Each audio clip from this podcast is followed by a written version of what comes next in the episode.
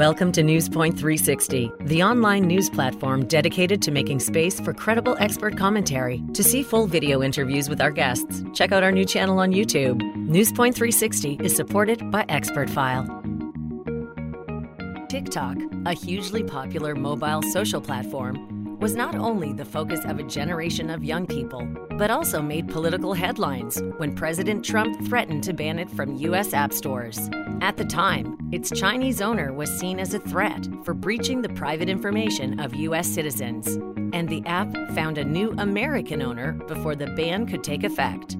But even if the ban had been successful, totally eliminating an app from a country's users is much more complicated than it would seem. And fears about Chinese ownership may change when you think about the larger context of how much of our personal information is already available online and for sale. Newspoint 360 speaks to Tulane University Professor of Information Security and Cybersecurity, Dr. Randy Magiera, about apps, control, and privacy.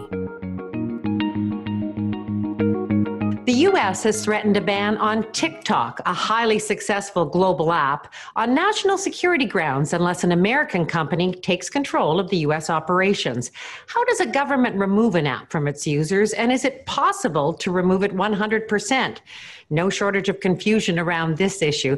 Dr. Randall Magiera is an adjunct professor of information technology and cybersecurity at Tulane University. He's a cybersecurity expert who's worked with leading companies in security management, risk analysis, and vulnerability assessments. Thanks so much for being here to help us sort through the details today. Thank you for having me. So TikTok has roughly 100 million users in the United States. For those not in the know, what exactly is the TikTok app? So the TikTok app, and forgive me, I'm not an expert. I'm not exactly in their demographics, for lack of a better phrase. Nor am I. it's a video sharing app. Basically, what it allows people to do is record and share videos easily. One of the things, my understanding that people love about it is implementation of hashtags. And some people argue that, hey, why is it any different than what Facebook Live does or what Snapchat does? So that's really what it is in a nutshell. And it's it's hard for me to answer that question. But you know, there seems to be a trend of the way the younger generation goes from app to app to app. So it seems, in my personal opinion, you know, TikTok is the latest quote unquote flavor of the month, for lack of a better phrase. Well, where did the whole dispute about TikTok in the US begin? That's a great question. It's very difficult to answer. So, people have been complaining about TikTok privacy issues for quite some time. In fact, back about a year and a half ago in March 2019, TikTok paid $5.7 million to the FCC for COPPA violations, which is the Children's Online Privacy Protection Act, when you're supposed to get parental permission around collecting um, data about children under the age of 13. So the disputes with TikTok aren't new. They just seem to have come to the forefront most recently. But it's hard for me to say exactly when this all started. I know things have been going on with TikTok for quite some time, but to be fair, other apps have had similar issues. That particular issue isn't unique to TikTok. So, what does a ban really mean then? So, a ban means something different depending what government you have, what level of control they have. In the US, from my understanding, what they want to do is have Apple, Google, all the major companies remove the app from their app store. Now, this would allow people that have it to continue to use it, but they can't get any updates. And anyone that doesn't have the app, they can't download it officially from the App Store.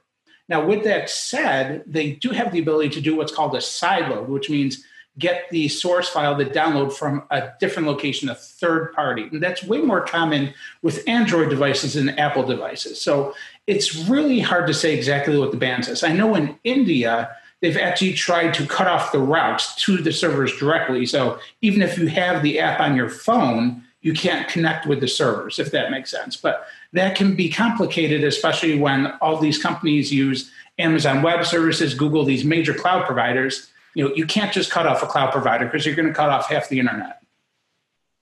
Sounds like there's many implications for the people who already use it. What are some of those implications?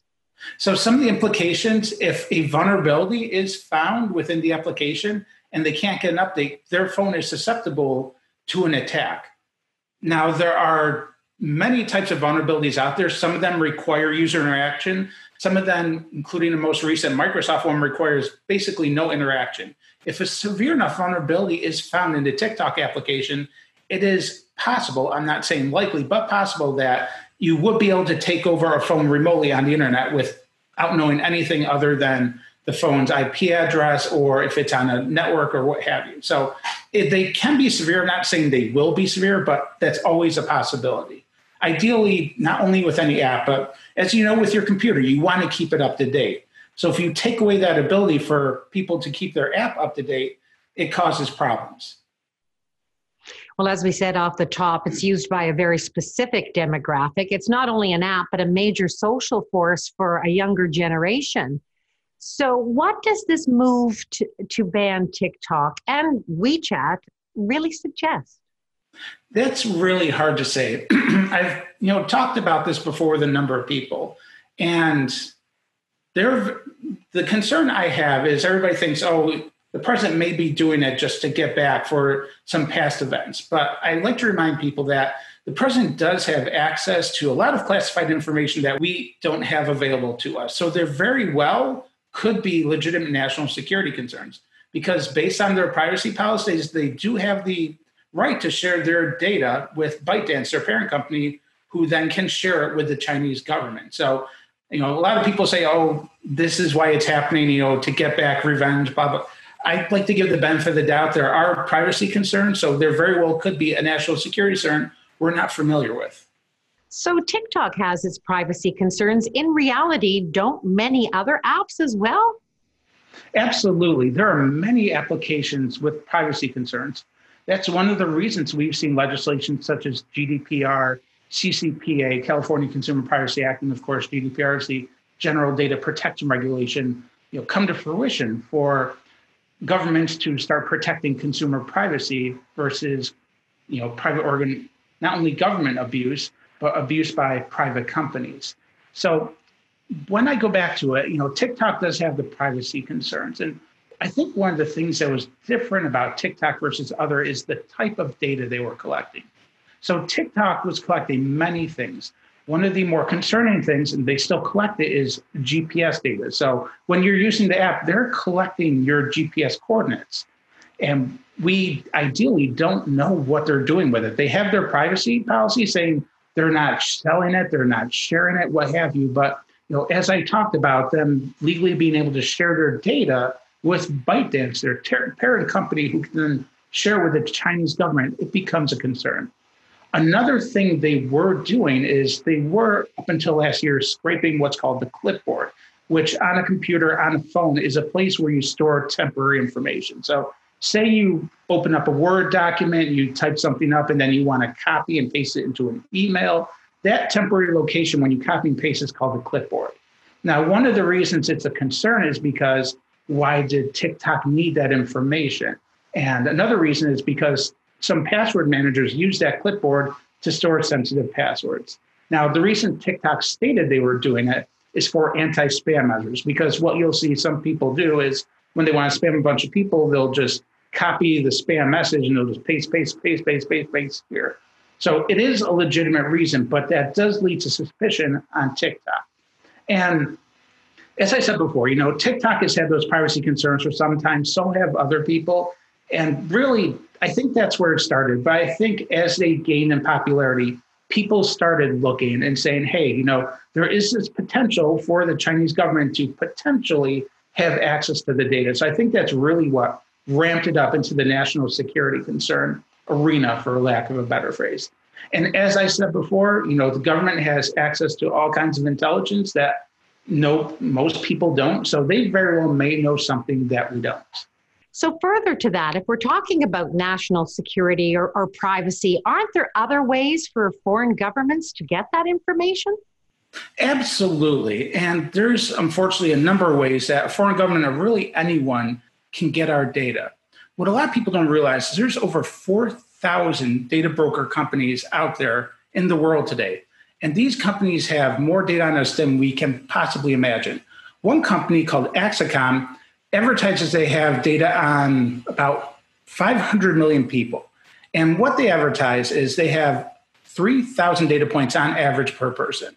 Now, what a data point is, when we look at TikTok, for example, they collect our name, our email address, our potentially date of birth, the GPS location coordinates, as I was talking about. Each of those are considered one data point.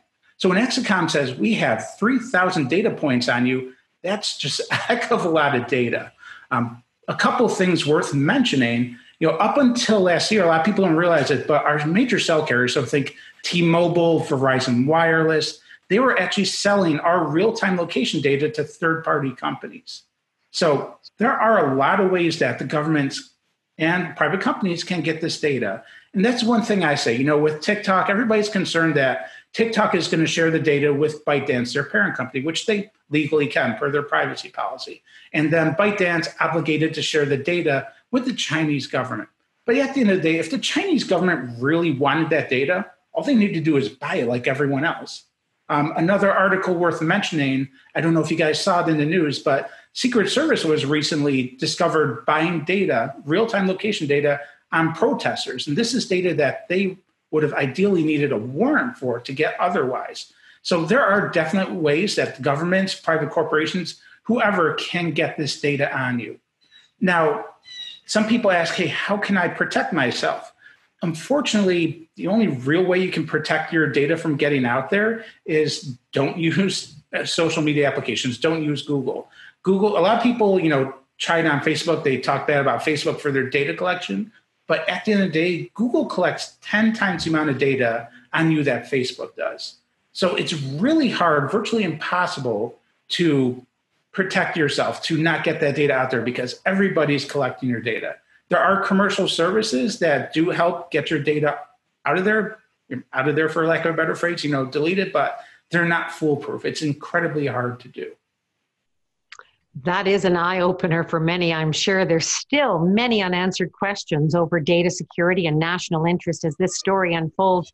Dr. Magiera, we thank you for providing some perspective today on Newspoint. Absolutely. You've been listening to Newspoint 360, supported by Expert File, the world's largest open curated network of experts on over 40,000 subjects used by leading news organizations.